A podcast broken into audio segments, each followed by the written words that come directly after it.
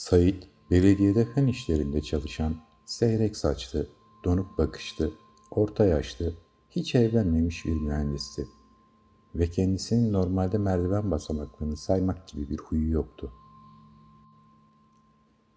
Birbirinin aynı yaz günlerinden birinde pek de zor olmayan bir mesainin ardından dolmuştan inip yolun karşısına geçtikten sonra evinin istikametine uzanan merdivenli sokağın basamaklarını sayarken buldu kendini. Kravatı gevşek, gömleği terliydi. Sağ kolunda ceketini, vücudunda yolun yorgunluğunu taşıyordu. 93 son, dedi düzlüğe eriştiğinde. Herhangi bir şey düşünmedi. Yorum yapmadı. Birkaç saniye sonra sayıyı bile unuttu. Eve varıp bir duş alsaydı da kendine gelseydi. Sonra da tuttuğu takımın hazırlık maçını seyredip yeni transferler nasıl oynuyormuş görseydi. Maçtan sonra zaten uykusu gelir, bir anda kendini ertesi günün sabahında bulurdu. Belki de aynı günün. Hatta dünün. Ne farkı vardı ki? Birkaç hafta sonra basamakları tekrar saydı sebepsizce. Bu kez mesaiden değil, lise arkadaşlarıyla buluşmadan dönüyordu. Sağlam içmişti ama eve tek başına dönemeyecek kadar değil. 97 diye fısıldadı son basamakta. Geçen sefer 93 değil miydi? diye düşündü. Yanlış hatırlıyordu herhalde. 93 ile 97 gayet rahat karıştırılabilecek sayılardı. 95 olsa karışmazdı bak. Ama ne fark ederdi ki? Dört sabah sonra merdiven başında yerdeki bir şeyi gagalayan sıska bir güvercin iki adım ötesinde durakladı Sait. Şu basamakların kaç tane olduğunu öğrenmeye karar verdi. Tıkır tıkır indi aşağıya. 91 mi? dedi. Allah Allah. Neyse. Akşam dönüşte birkaç basamak tırmandıktan sonra aklına geldi saymak. İnip baştan başladı. Sonuç 99 çıkınca kendini iyiden iyiye rahatsız hissetti. Merdivenlerin tepesinden aşağıya bakıp düşündü. Sağ ve sol taraf arasında bir çeşit kod farkı mı vardı acaba? Dikkatlice inceledi. Bazı basamaklar kırık döküktü. Evet ama hepsi en sağdan en sola düzgünce uzanıyordu. Fark falan yoktu. Bir dahakine daha ciddiye ele alacağım şu meseleyi deyip evine gitti. Ondan başka kimseyi barındırmayan sıcak yuvasına ulaştığında konu tamamen aklından çıkmıştı. Sonrakinde yanında iş yerinden bir arkadaşı vardı. Eşi memlekete gitmiş, kendisi de yanına anahtar almayı unutmuştu. Dolayısıyla o gece Sait'te kalacaktı. Ertesi günde başının çaresine bakacaktı. Sait misafir sevmediği için eşi gelene kadar onda kalmasını teklif etmemişti. Şu merdivenlerde kaç basamak vardır sence? diye sordu havadan sudan konuşur gibi. Arkadaş şöyle bir yukarı baktı. Ee, yüz falandır herhalde. Kaç tane var? Sayalım beraber. Olur dedi arkadaşı. İkisi de fısıldaya fısıldaya çıktılar. Sait böyle olacağını bilseydi sessiz saymalarını isterdi. Çünkü kendisininki 98 çıkarken arkadaşınınki 103 çıkmıştı. Eksik saymışsın dedi arkadaşı nefes nefese. Çok sigara içerdi. Garipsemedi Sait. Asıl sen fazla uçmuşsun diye suçladı. Adam gibi dikkat etsene. Aa, şuna bak. Sanki dünyanın en önemli şeyi. Kusura bakma ya bir an kendimi çok kaptırdım. Sonuçta yüz üç buçukta karar kılınarak tatlıya bağlandı mesele. Fakat Sait'in zihninde hiç de tatlıya bağlanmamıştı. Eve gittikten sonra bile düşünmeye devam etti. Nasıl olur da her sayışta farklı çıkardı ya?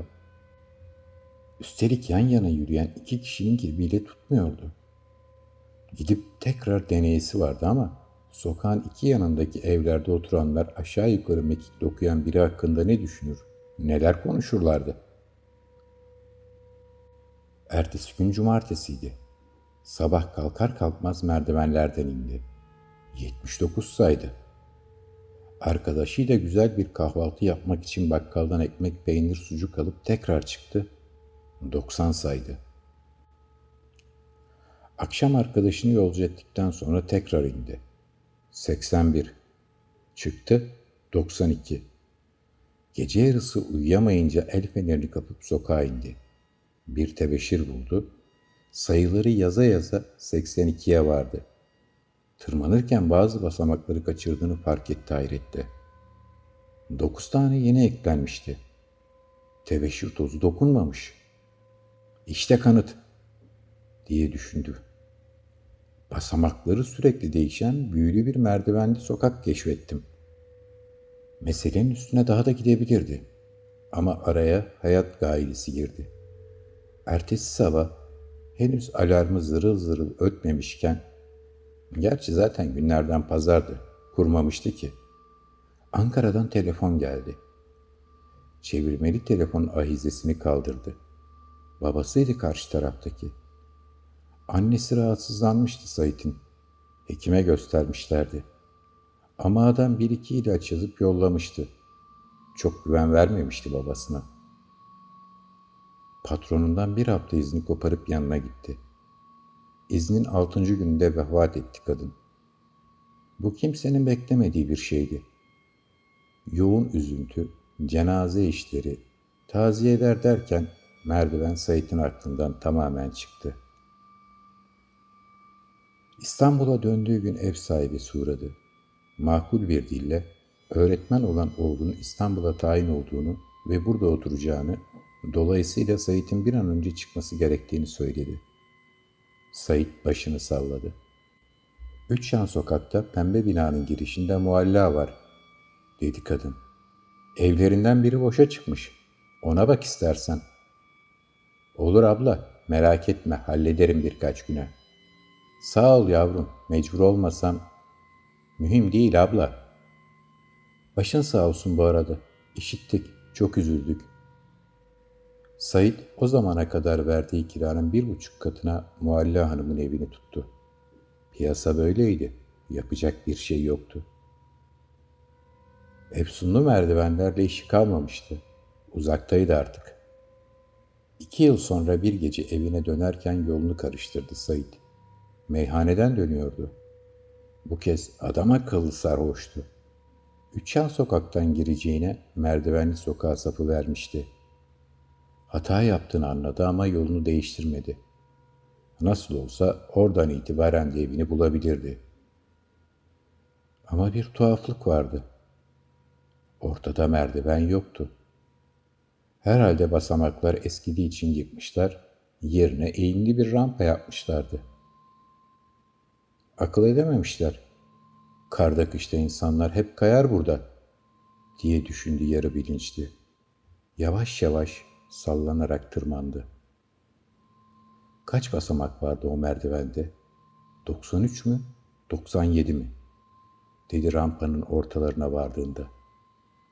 Etrafta sorusuna cevap verecek kimse yoktu. Şimdi sıfır, dedi. Sıfır basamak. Güldü. Çok komik bir şeymiş gibi. O an beynindeki mühim damarlardan biri çatladı. Ağır ağır sızdı kan beyin kıvrımlarına. Gözleri kararırken kalp atışlarını hissetti. Kaç vuruyordu acaba dakikada? Önemi var mıydı? Biraz sonra sıfır olacaktı nihayetinde. Sıfır. Yere yığılırken basamak sayılarının neye göre değiştiğini anlamıştı. Sabaha kadar öylece yatmış ha, dedi acil tıp teknisyeni. Bedeni sedye ile aşağıya ambulansa taşıyorlardı. Basamaklar çok dik olmasa da yoruyordu. Öyle, yazık, gencecik adammış, dedi sedyenin öteki tarafındaki arkadaşı. Kaderi böyleymiş, ne yapacaksın? Bedeni epeyce seyircinin önünde ambulansa yerleştirildikten sonra ambulansın sürücüsü yukarı doğru uzanan merdivenli sokağa şöyle bir baktı. Faik, kaç basamak vardır sence burada? Ne bileyim abi hadi atla gidelim. İşimiz gücümüz var, dedi yorgun adam.